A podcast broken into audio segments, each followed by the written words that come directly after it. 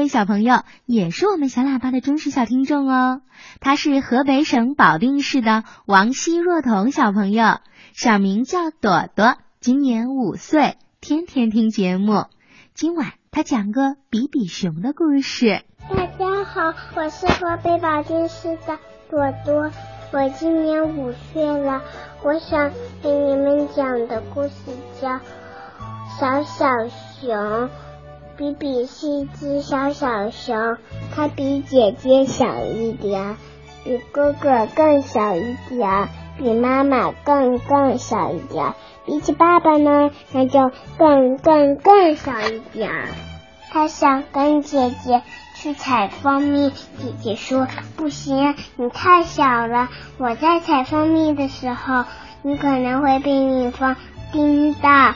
他想跟哥哥去钓鱼，哥哥说不行，你太小了。我在钓鱼的时候，你可能会掉到鱼池里。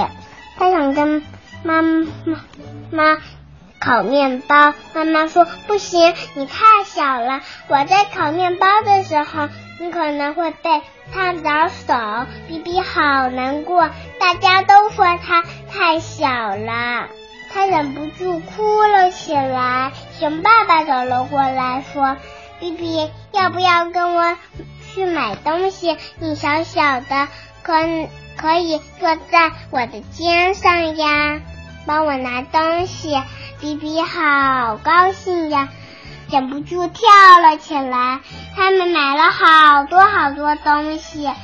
熊爸爸拍了拍比比的脑袋，说：“正好，有比比在，要不我可拿不了这么多东西。”比比感觉自己突然变得好大好大，因为比比是一个能帮忙做事的小熊了。谢谢大家，我的故事讲完了。